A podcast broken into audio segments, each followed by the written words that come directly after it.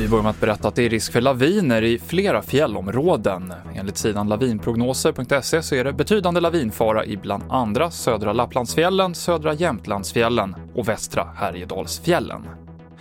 Fackförbundet Kommunal har flera gånger infört skyddsstopp i busstrafiken på grund av att de glas som sätts upp vid förarhytterna för att skydda förarna mot corona kan orsaka trafikolyckor.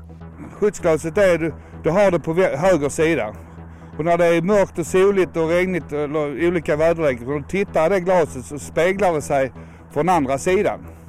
Och då ser du bilar från vänster. Och du vet inte om de kommer från vänster eller de bilarna från höger. Så att det, det är väldigt förvirrande.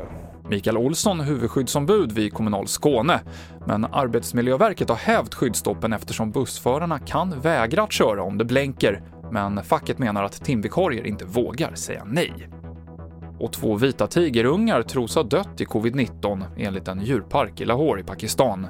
Man trodde först att de fått kattpest, men obduktionen visade att lungorna var väldigt skadade och teorin är nu att tigrarna smittats med corona av personen som tog hand om och matade dem. TV4-nyheterna med Mikael Klintevall.